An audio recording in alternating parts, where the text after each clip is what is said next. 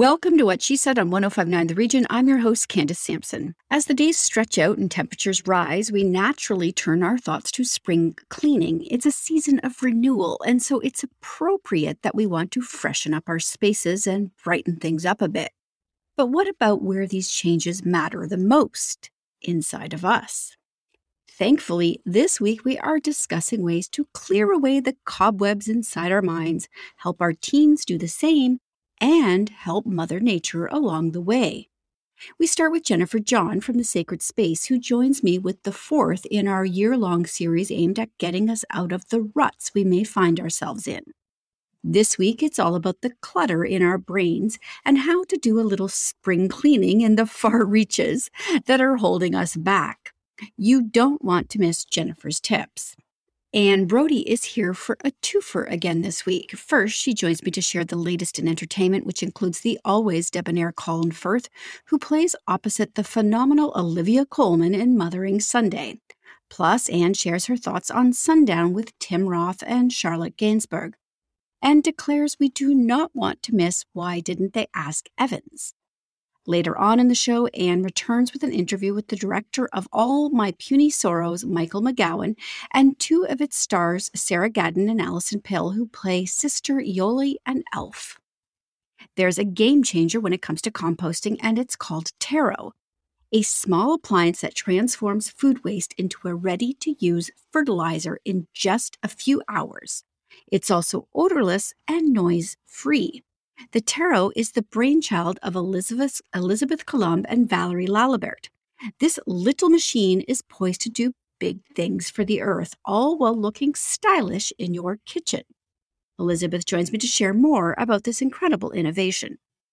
My friend Erica M. is back with an update on her latest venture, the Inside Out Initiative. This life changing program is helping today's youth find their spark again so they can chase the things that light them up. Always a joy to have on the show, Erica shares how she used her daughter Jessie as a bit of an experiment to put into action what the Inside Out program teaches and how you too can get involved with your kids. Finally, Jamie Chai Yun Liu joins me to share what inspired her to write her first book called Dandelion. You're going to love the meaning behind the title. It's another full week at What She Said with interviews that empower, educate, and entertain. So let's jump in right now on 1059 The Region. I'll take it nice and slow, feeling good on my own without you.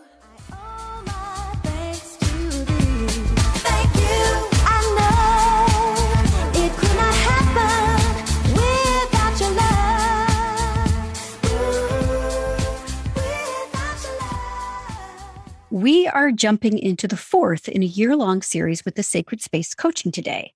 Jennifer John is here to help us unpack why our minds are so cluttered and how to recognize it. And this is such a big topic. I'm not going to waste any time in the preamble today. Welcome back to the show, Jennifer. Let's start unpacking this. Why are our minds so cluttered? Hi, Candace. Thank you so much for having me. You know, uh, there's so many reasons, so many causes of why our minds get cluttered. And with the added stresses of even the pandemic, you know, things that are affecting our personal lives, it can cause these stressors to trigger these stressors in our lives and cause our minds to be, you know, racing through thoughts constantly and not taking time to actually calm down a little bit and assess where are we at with our thinking. And that's paralyzing, really, when you think about especially because there is so much going on just outside of our control. We're constantly inundated with, you know, the war in Ukraine and climate change and the pandemic. And, and then you add in all those personal stressors. It can be a lot to process. So you talk about something called mind management. How do we do that? How do you know mind management is the how we process our thoughts and using that process to to our benefit to help to influence and actually have experience the things that we want to experience, the happiness, the change. Um, you know, we we can sometimes get in our own way with our own thinking and sabotage the very things that we want to accomplish. So mind management is that ability that we have, we all have it. We can manage our thought process. It sounds very simple, yes, on the surface, but with consistent effort, we can actually manage our thoughts in a way that influences the outcome that we actually want to have and experience in our lives. So, one of the things you say is that, you know, what you think directly influences how you feel. Now, the problem with that, as I see it, uh, is that what we think is kind of baked into who we are, really. So, we're looking at some pretty big changes. Is there a way to sort of start addressing that? Is it just being aware of what you're thinking? You know, awareness creates an opportunity for us to actually experience the change that we want to experience. Because with that awareness, it gives us the ability to say, okay, now I'm aware of this situation. I'm aware that I have a certain thinking pattern. I'm aware that certain events trigger off, you know, these thought processes that I have thoughts of feeling unworthy because I see something on, say, on social media or some a word is being said to me and it triggers off that sort of reaction in me. And I start to think I'm not worthy enough. That thought of not feeling worthy enough starts to filtrate into how we feel, into how we behave, and then how we experience something, our perception. Right. And that perception becomes our reality. It becomes our reality. And so the more and more that we start to view a certain event or situation a certain way because of the triggers that we have, is the more and more it shapes our perception of it. And that experience and ex- excuse how we see things that are happening to us or things that we are working through or moving through. And so mind management is that ability that enables us to use it to our advantage. Look at the things that are serving us well, the thoughts that are serving us well. Are they positive? Are they empowering? Are they uplifting? And sort of, you know, looking at the ones that are negative and how those negative thoughts are actually keeping us trapped, keeping us in a loop. So now, I mean, most people are thinking about spring cleaning. So now would be a good time to think about spring cleaning in our heads, right? Let's clean up that mental space. So where do we begin? Take time to reflect. I'm a I'm a big advocate on self reflection. I think from the beginning of this year, when we started this journey with self sabotaging, um, we talked about self reflection take time to self reflect. Um, take time to quiet your thoughts, calm your mind, because we're forced. We're in a we're in a space now where we're constantly thinking, and we have to do things, you know, at a fast pace. And doing it at a fast pace is not allowing us to calm our minds, calm those thoughts that are racing through us, and so that we can actually make the decisions and choices that we need to make. And so we can find it easier to do these things if we sort of take some time, create that space to calm our thoughts. And you talk about observing your thoughts. And this is something I, we've talked about in previous episodes, but I think it's really worth hammering this point home. Uh, what does it look like when you're an observer of your thoughts? Take time, as I said, create that space, create that time, step back and sort of examine, analyze the sort of thoughts that are reoccurring in your mind, the thoughts that you're constantly thinking over and over and over. Write it down. Where are these thoughts coming from? What's triggering them? And then when you take a step back and sort of reflect on that, it helps you to see, okay, so when I'm thinking these thoughts, how is that making me feel? Work through those feelings, jot them down. From how is that making me feel to now, how do I react or how do I respond when I'm triggered with these thoughts and I start to feel this way? And so now it's causing me to react or to respond in a certain manner. And that now shows me what my experience will be. So being becoming an observer of your own thoughts gives you that opportunity to self-reflect, take a step back, and actually look at your thoughts and where is it really coming from? What's triggering them? You also talk though about reframing thoughts. And I think this is this is a, a crucial point because oftentimes I think we get caught up in like, well, nobody likes toxic positivity. But the reality is you could be in a negative situ- situation and still find a way to reframe it in your mind.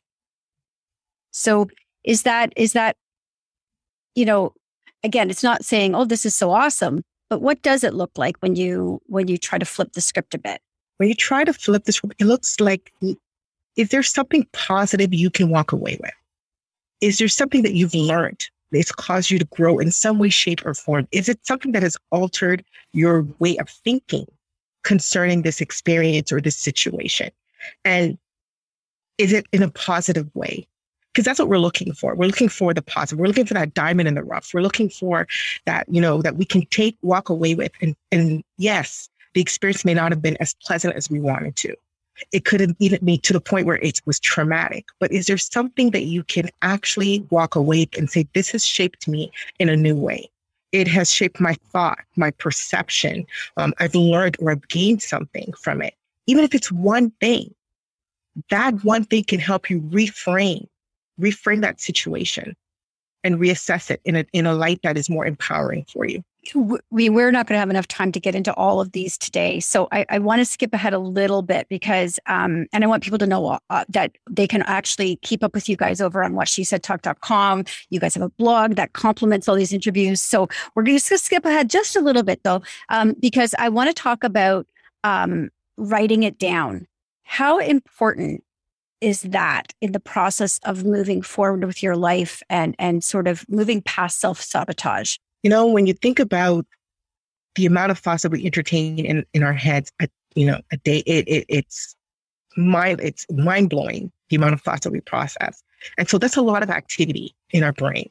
And so if you think about it as in downloading those thoughts to paper, sometimes when you do that, it takes, it stops some of that activity in your mind, that loop, that cycle that is happening in your mind and sort of causes you to see it in a more objective manner.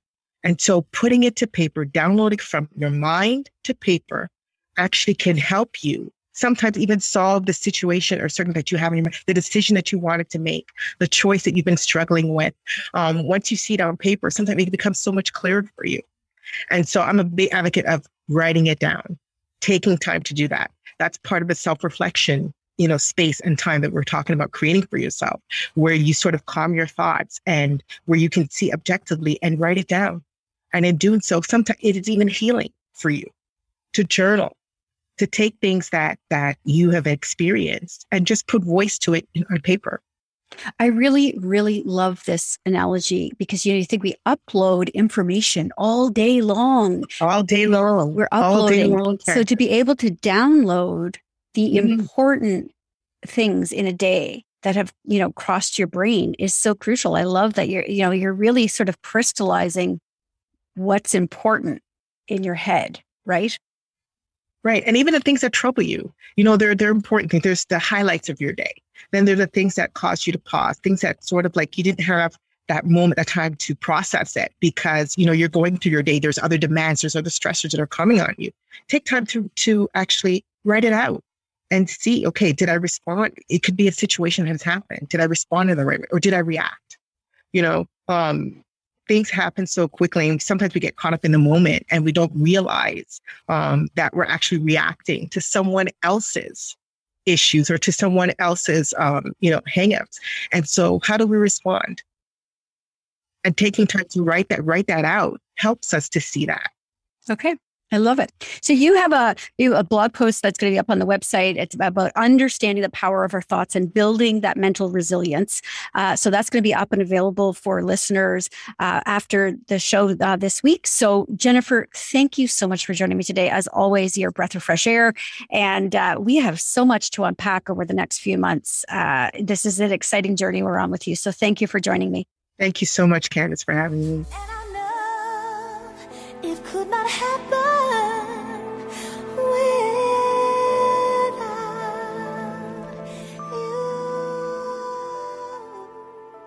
More with Candace Sampson and what she said coming up on 1059 The Region.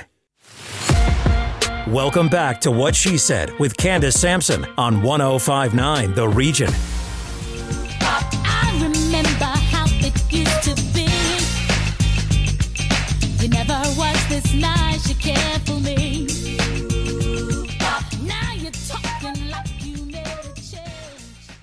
Joining me now for Saturday Night at the Movies is Anne Brodie. And Anne, uh, the first movie we're going to talk about has Colin Firth in it. And I just want to like give a little scream. He's so sexy. What is it with Colin Firth? I mean, this guy's gorgeous. Love you know him. What? He's elegant and he's sexy. That's a nice mix. And you're going to have to explain this to your movie boyfriend, Harrison Ford, and then to your real boyfriend, Phil So, you know, let's just get going with this. I know. Uh, well, I don't think Harrison Ford will be hurt knowing that I also hold a like a little bit of a candle for uh, Colin Firth. But yeah, maybe I'll keep it from my boyfriend. So tell me about Mothering Sunday. Looks like a great movie. Colin Firth and Olivia Colman are a married couple, very wealthy English back in the 20s. Um, and uh, their maid, played by Odessa Young, is uh, very beautiful and sexualized, and she flirts with the, with Colin. He flirts back.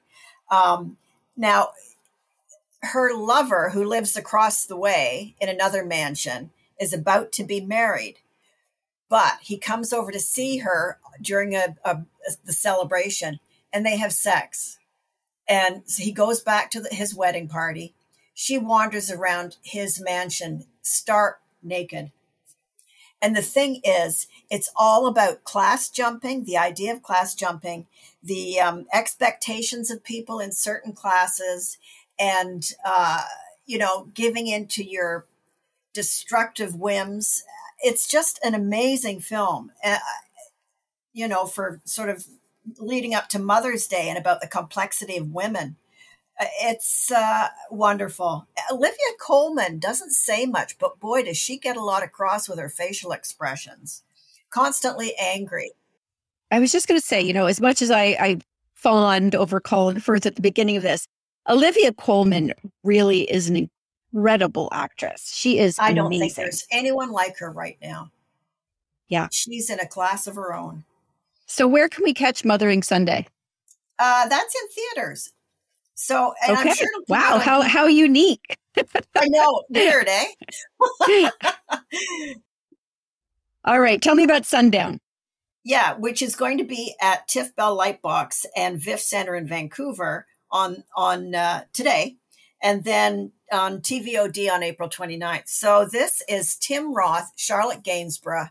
They're married. They have two kids. They're on vacation I think it's Mexico. There was no real signage, but um, she's a, a billionaireess. She's an heiress to a huge multinational corporation.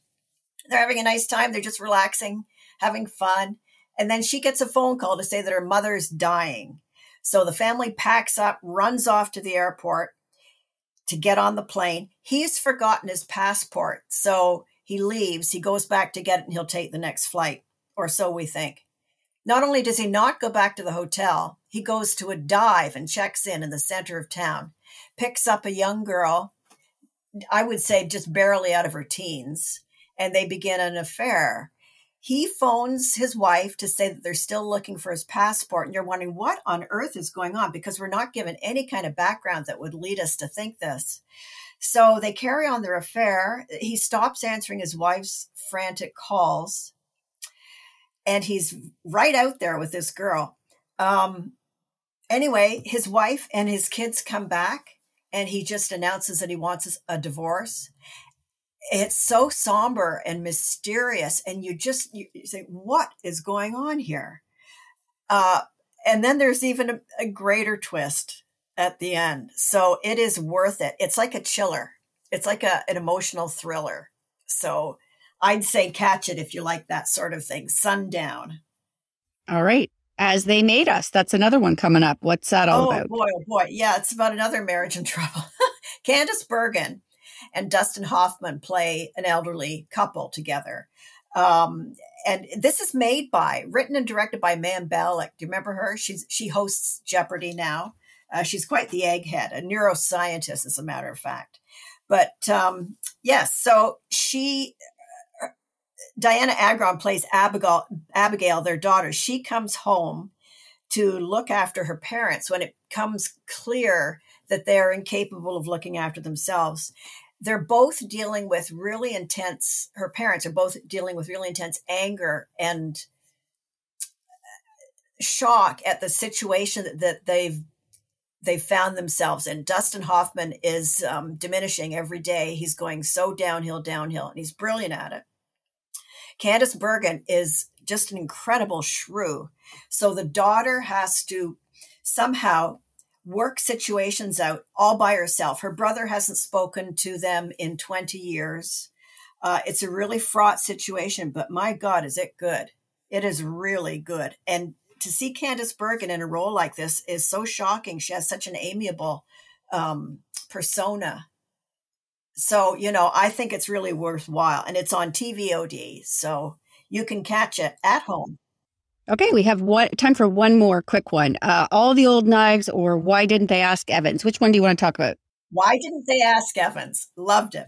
It's it's a, a, an adaptation of the Agatha Christie novel again, but this one's really cool. It stars um, uh, Lucy Boynton and Will Poulter. I'm sure you both know them, and it's about a man who is found face down in the rocks off a cliff while Will Poulter's character is caddying up at, at, the top of the cliff.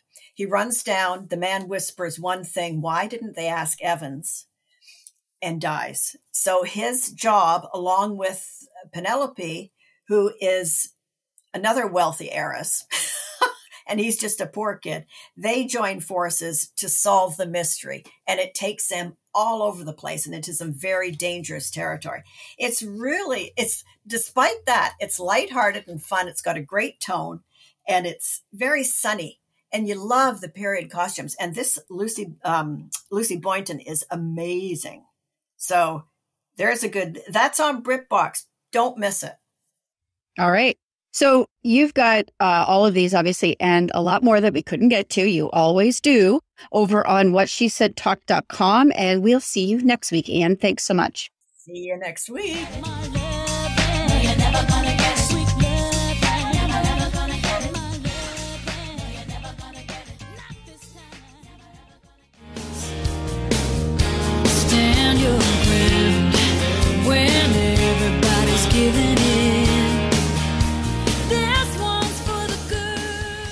What started as an idea to find food waste solutions for their little apartment, my next guest and her business partner quickly turned their inspiration into something big. Tero is a small appliance that transforms food waste into ready to use fertilizer in just a few hours, odorless and noise free. The brainchild of Elizabeth Coulombe and Valérie Laliberté, Tero is set to launch in the US, followed by Europe later this year, and was recognized at the Grand Prix du Design Awards in 2021, winning three categories, including Consumer, Kitchen, and Tech Product. Elizabeth is joining me now to discuss. Welcome to What She Said, Elizabeth. Hello, thank you for having me. It is, I rarely get excited about products. But I have to tell you, this one is brilliant uh, in so many ways, but mostly that it's going to, it, it really does work to save the earth. So, first, uh, let's, what was sort of the initial moment where you said there's got to be something better? Yes, uh, we were, Valérie and I, my co founder, were uh, both at the University Laval in product design uh, we met during our study there. And uh, for our final project, we decided to team up to uh, design a product uh, to solve an environmental problem uh, and to encourage people to do their part in, for the environment. In uh, Quebec City, where we are from, there is no municipal collection.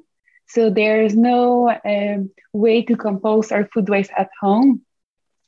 Uh, so we decided to work on this uh, this problem and to uh, uh to find a solution. We were both living in an apartment with no solution to compost our food waste, um, and we didn't have any other space to compost. So we decided to create a new technology that will revolutionize home food waste recycling. So the Tero Food Recycler. Uh, our challenge was to design an attractive household appliance that could recycle our food waste at home quickly and most importantly without orders. right. And you know, you said you you didn't have municipal collection for compost where you lived, but I live in a city where we do have a compost collection. It's still not enjoyable. It's messy, it's smelly. In the summer, you can get gross little things. And unfortunately, it discourages people from participating, where your product really is a game changer because it's so easy. There's no smell, it's quick, and it's almost something you do daily, right? Is you just becomes a habit with your food. Yes, exactly. Uh, as you prepare your meals, you simply fill the Tero appliance with any food scraps left over. Uh, the Tero appliance can process all types of food waste you will normally compose, vegetable peels, fruit cores, even meat and dairy products.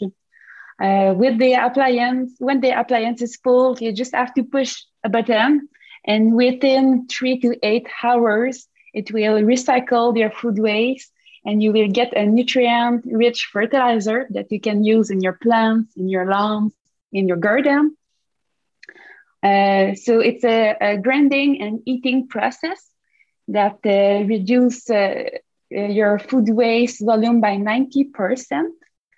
Uh, and your fertilizer, like I said, you can use it right away or store it in a sealed container for up to one year. That's incredible. And because I love that you said that because right now we're heading into spring and summer and gardening. So it's it'll be great to have this appliance uh, to use all summer. But during the winter, you can set it aside and it's ready to go for you in the spring. Yes, exactly, and it's perfect for Canada when uh, because the winter is uh, complicated to compost at home. So it's a great uh, product to use uh, all year long. And how long did it take you from concept to having this ready to sell? How long did that process take you? Uh, it takes uh, close to uh, to three or four years. We uh, finished our our bachelor degree in 2017, and we were we start from zero. So with no money, with no, we really start from zero, and uh, um, yeah, we needed to to develop the technology to find money uh, and uh, finally, we uh, we did a, a, crowdfunding campaign in 2019 that helps us to uh, reach close to two million dollars. So at this moment, it really gives us the the what we need to create Tero and to develop to finalize the development of the product.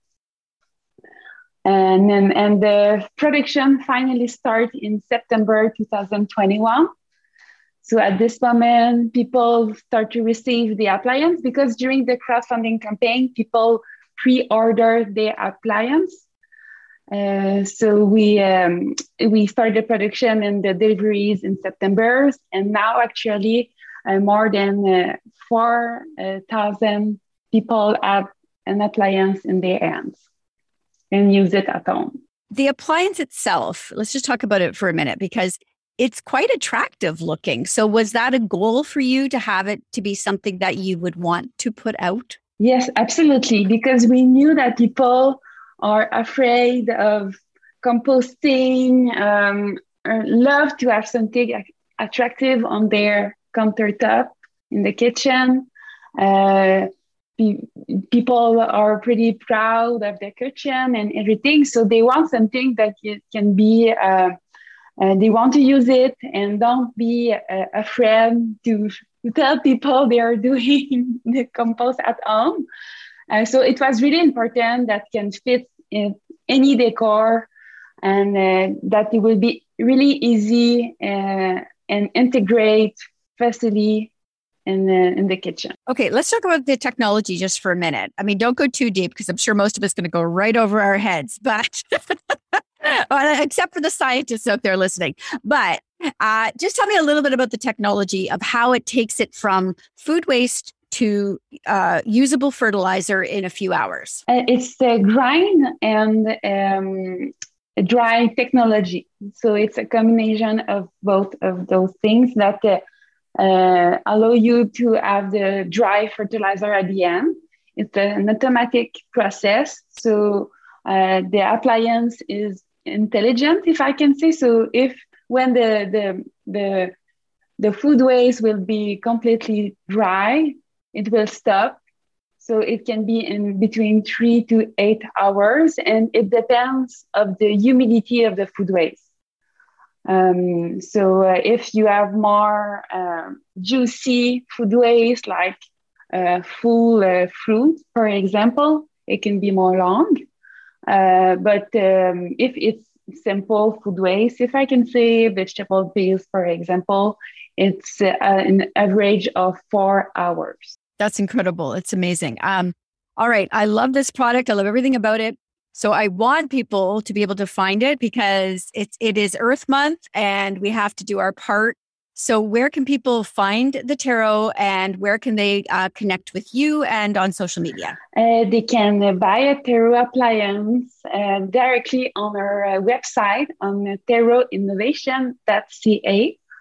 Um, it's the only way to uh, buy uh, an appliance right now. Uh, but we want to participate to more shows to to uh, present the appliance in person and people can touch it and see it. Uh, but uh, we they can um, follow us on our Instagram page, on Tero Product, and Facebook page too. So this is where they can find us. All right. Incredible. Thank you so much for inventing this absolutely stellar, stellar appliance. I, am just thrilled with it. Uh, and uh, I hope everybody goes out and gets one because uh, we, we really could use that rich fertilizer on our soil right now. So thank you so much for joining me today, Elizabeth. Thanks so, so much for you to having me. Yeah,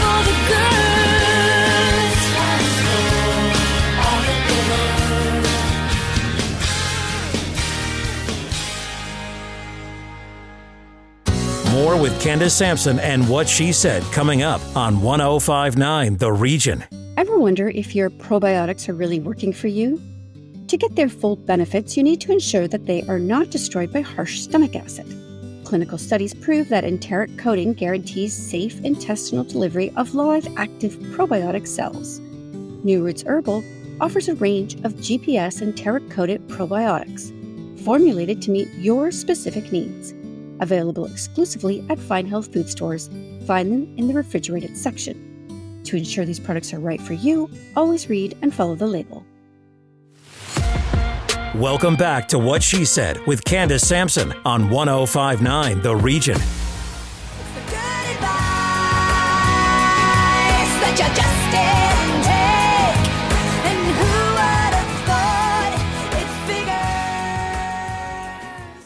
An uncomfortable truth today's youth are languishing. 85% of teens fear not being accepted for who they are, and a full two thirds of teens are afraid of the future and life after high school. The Inside Out initiative aims to empower today's youth to learn, work, and live from the inside out. Erica M., one of the founding members of the Inside Out Initiative, joins me now to share how we can inspire our youth to feel excited about the future and help them become the best version of themselves. Welcome back to the show, Erica. Thank you so much for having me again, Candace. Love it. So, we're almost at one year since you launched Inside Out. And I think it's interesting because you actually, your daughter has become a bit of an experiment in this, hasn't she? She certainly has. And it's interesting. You know, I have never launched a not for profit. Now, I did this with three other people. So this is a, a collaborative effort, but holy crap, is it ever hard?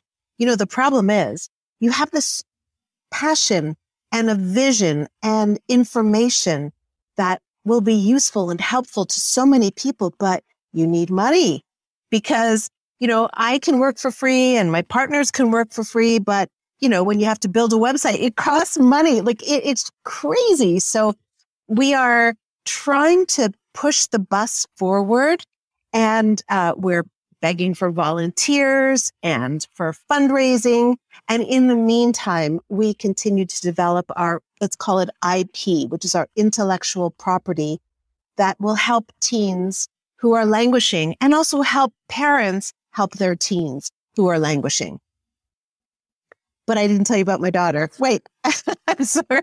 I'm like, well, I was, I was going to say, but you know, teens today, Erica, we didn't talk about your daughter, but I do. I, I have two teens, as you know, and, and, and so today, you know, I think about what it must be like to be a teenager looking out at the landscape in terms of what is happening in the world, and it must be hard to focus in on a bright future with all of this happening. So tell me how you were able to get your daughter to really get excited about her future?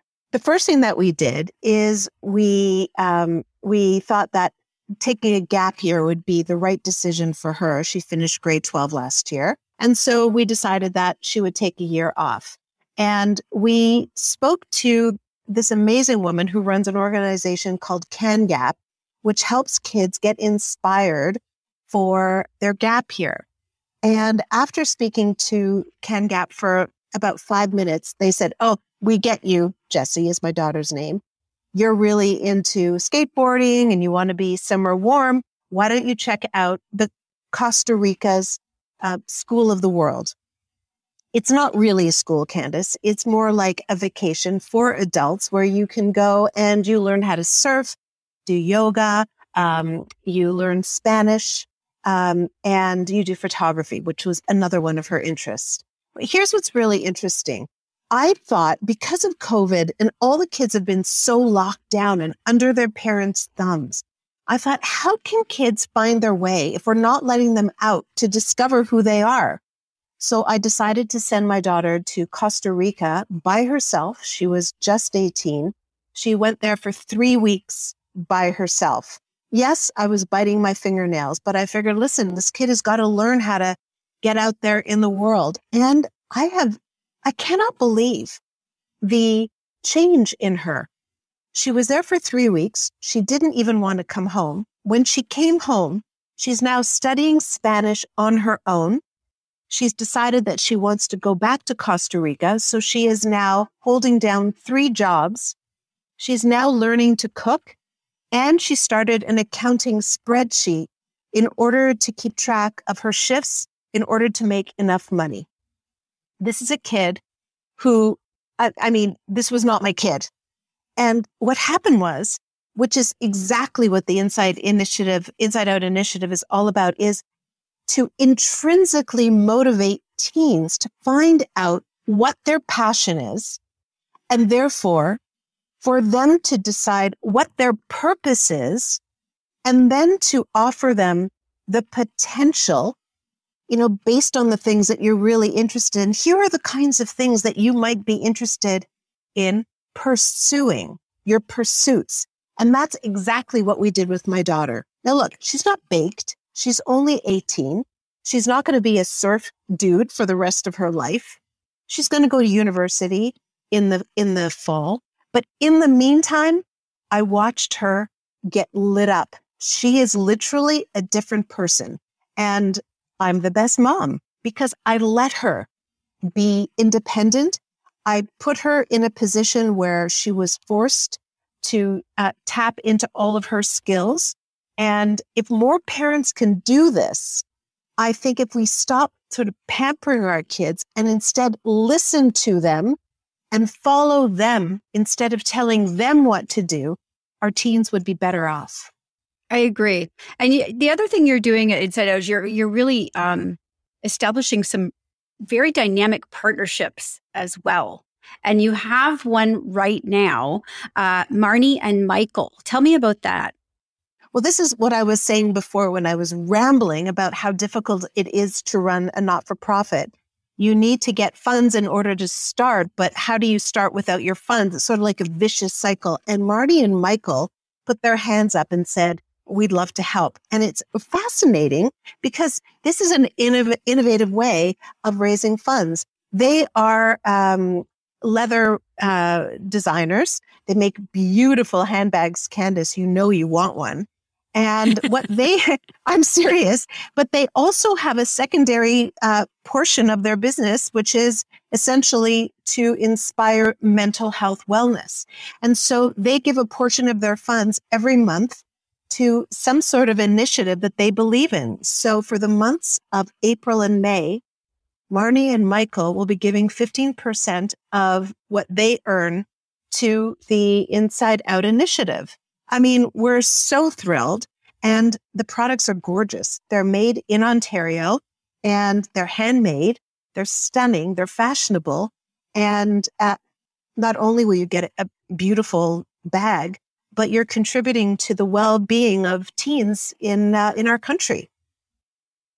And that is probably one of the most worthy causes I can think of. I mean, I maybe I'm biased because of my teens, but I just think these kids have been through so much and uh, they deserve much better than we've been giving them the last few years. Uh, so uh, parents are probably listening to this. How do they get involved with Inside Out? What does that process look like? Well, there's several ways. First of all, you can follow us on social media. So it's uh, Inside Out Initiative. We're on all the platforms. And we will be doing giveaways, by the way, for um, some gorgeous handbags for Marnie and Michael. And that is sort of a collaboration. So that way you're following us. You'll find out about those giveaways, which is fantastic. Um, you can volunteer. If you're passionate about youth, about teens, about health and wellness, education, uh, social progress, creativity, innovation, the future of work. We want you. We need you. Um, so we're looking for volunteers, um, specifically legal, accounting, social media, project management, um, CPA, uh, fundraising. If you know how to write grants, we want you. And if there's anything we haven't listed and you want to offer us, just email us at hello at ioi.live. Um, and of course, donations. My God, we would love if you can donate a little bit to us and make sure you follow us because we're going to be doing um, our core sort of offering are some really fantastic, what we call academy courses for teens. And then we have separate ones for parents to help our teens find passion and purpose, potential and pursuits. And we're going to be announcing those on social media. You can go visit our website and you can sign up for our newsletter. I mean, it's really starting a movement to inspire our kids to live from the inside out.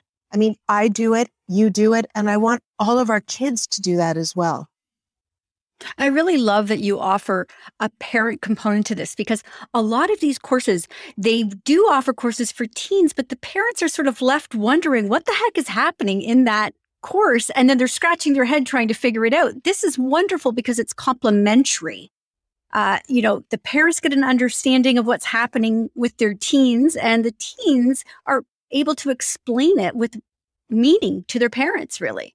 Well, I stole the idea. My daughter has been in therapy for the last two years, and part of her therapy was um, that the parents had to take a night course with them as well. It wasn't with our teens, it was the parents got together and we were educated on mental wellness. We were educated on how to speak to our teens to motivate them and to help them when they were in crisis. And I think that's rare. And so I really um, worked on my co-founders and said we absolutely have to have a parent component. In fact, I think it's almost more important because parents have huge influence on the future of their kids. Yes, their peers are important, but really, if you have a good relationship with your kids, there is, there is such a strong bond and uh, there is so much um, influence that a parent has. So if we knew the right language and if we knew what to do to help our kids sort of discover their passion and then ultimately their potential. If you could sign up for a course that was almost free, wouldn't you do it? Absolutely. Erica, I loved catching up with you on this one year in. I'm so glad that this program is thriving and growing. Uh, thank you so much for joining me today. I'm sure you're going to be back again next year with an even better and bigger update. Thanks, Candace. Funny, funny way of helping you.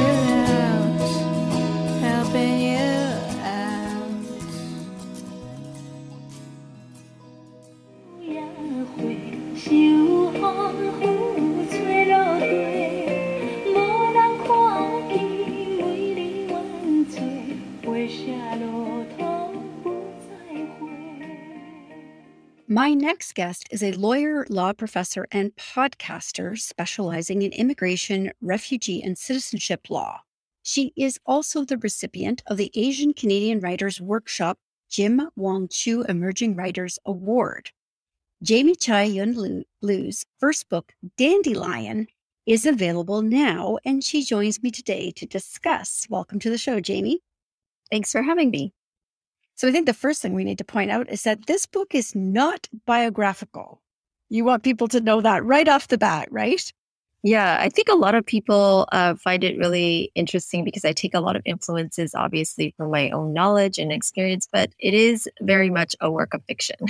okay, so what what's the inspiration for this book then? Where where what can we expect? Well, I take a lot of inspiration from my own family history of migrating to Canada, but also because, as you said, I'm a lawyer and a researcher on migration. Uh, a lot of the work in the book and the themes, stories are also inspired from the clients that I worked with, with um, the research I do. I've interviewed a lot of people who have migrated. I've interviewed a lot of stateless people recently because my work centers around why people are stateless and how they are stateless and how they exist and um, what their experiences are like as a result of being stateless. So the book is centered around those experiences um, and they're close to my heart because my father was born stateless and immigrated as a result of that. And I wanted to bring some attention to that issue, but also to bring alive to readers the experiences that people have when they migrate and how they might be treated.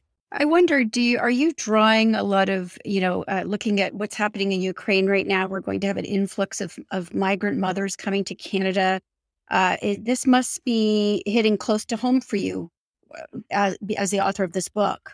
Definitely. I think one of the major themes of this book is drawing parallels between the, you know, incidences of migration, but also how motherhood, um, you know, brings new experiences and sometimes isolation, um, you know, grief, loss of things, but also new beginnings and hope and and and, and new ways to love. And I think that um, migration brings a lot of those kinds of emotions and experiences to the fore as well when you're moving somewhere new um, to have the fear of the unknown to um, not understand the experiences that you're going through but also to rediscover a place of of a new home new belonging and to have hope and i think you know i hope i braided those two kinds of experiences in the book to show that um, people can relate to the um, incidences and experiences of migrants, even though they themselves might not have experienced it themselves. So, sorry, does the book center around one family?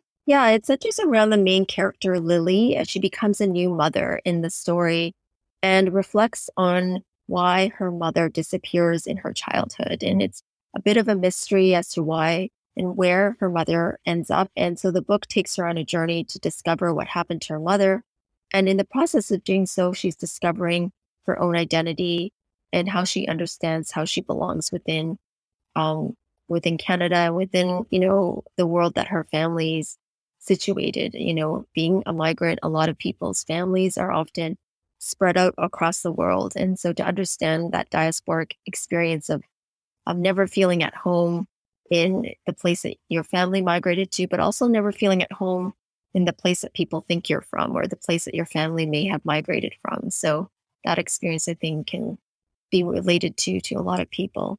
Why the name dandelion? So dandelion is a very metaphorical symbol for a lot of things. I think for some people you can see it as a weed, something that people want to get rid of, that they see as unsightly or that spreads, you know, uncontrollably.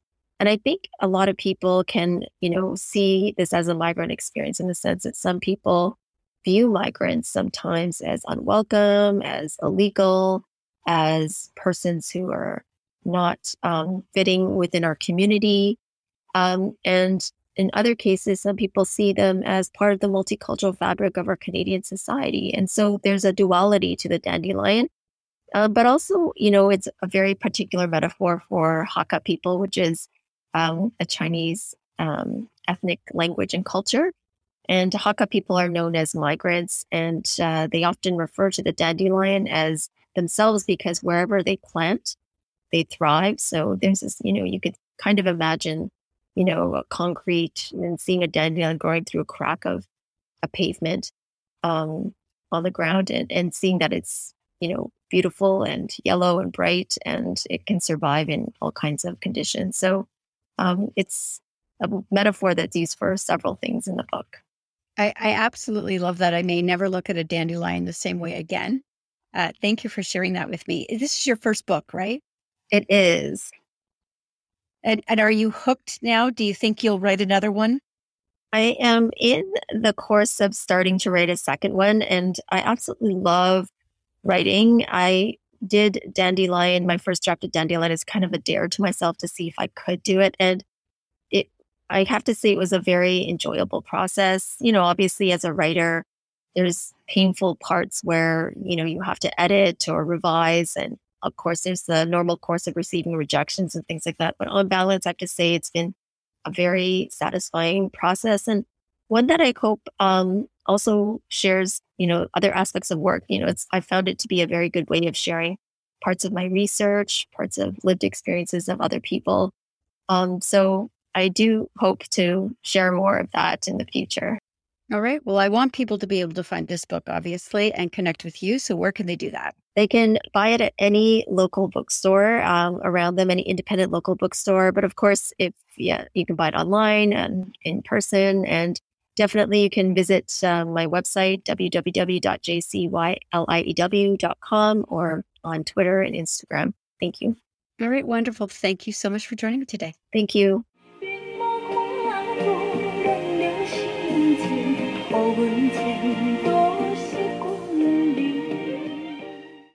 More with Candace Sampson and what she said coming up on 1059 The Region. Welcome back to What She Said with Candace Sampson on 1059 The Region. So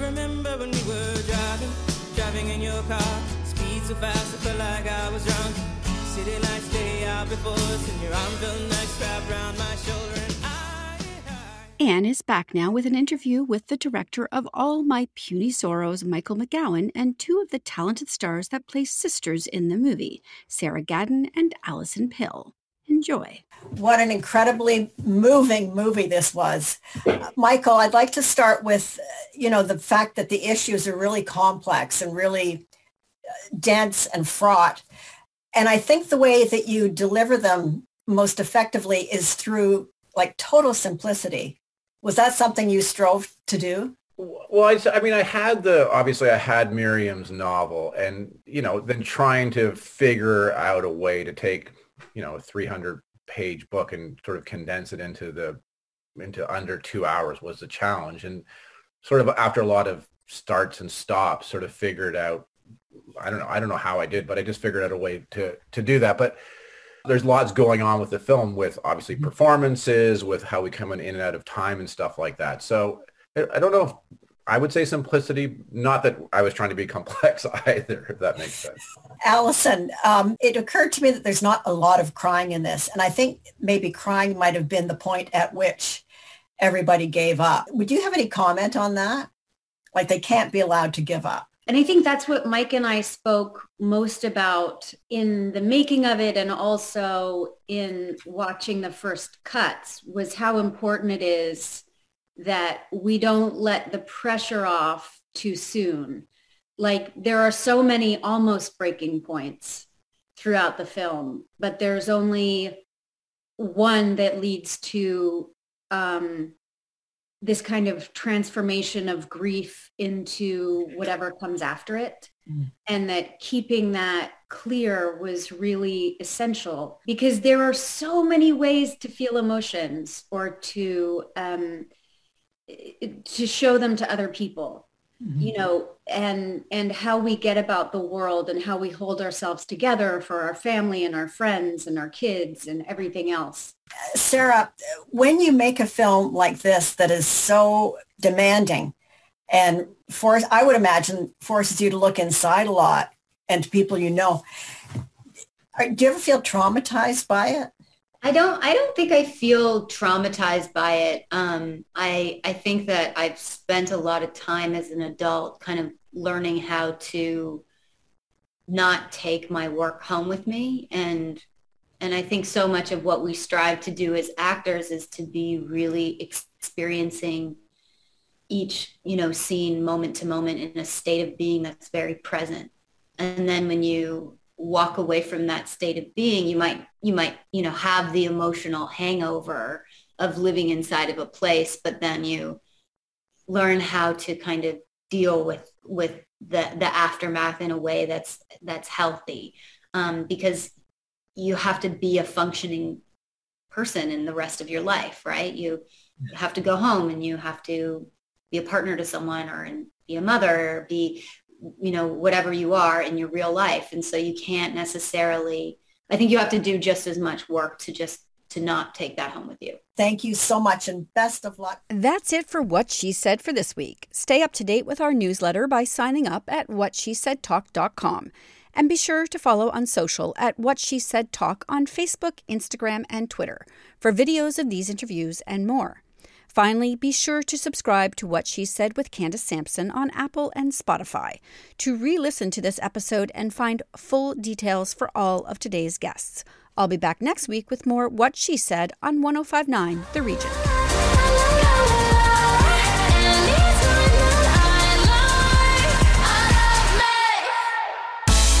Previous episodes of What She Said on 1059theregion.com. I'm Jeff Woods, and I'm shining a light on music and the rock stars who make it. He just was one of those people, he, he stood out. He was a magic guy. He really was a magic guy. All, we all have faults. He had the same amount of faults as we all have. This was before Led Zeppelin. Robert was full on. I mean, he was Led Zeppelin without the band behind him. He had the hair, the jeans, the whole thing, you know, and he was amazing. The Records and Rockstars podcast, heard around the world and yours to hear wherever you get podcasts. All the episodes from jeffwoodsradio.com. I'm Andrea Askowitz. And I'm Allison Langer. And we are the hosts of Writing Class Radio, a podcast, but we are so much more. We have writing classes. So if you are looking for live online classes where you can join a community, write to a prompt, get feedback, and get better, check out all our classes at writingclassradio.com. And listen to our podcast wherever you get your podcasts and at writingclassradio.com. Another Sound Off Media Company podcast.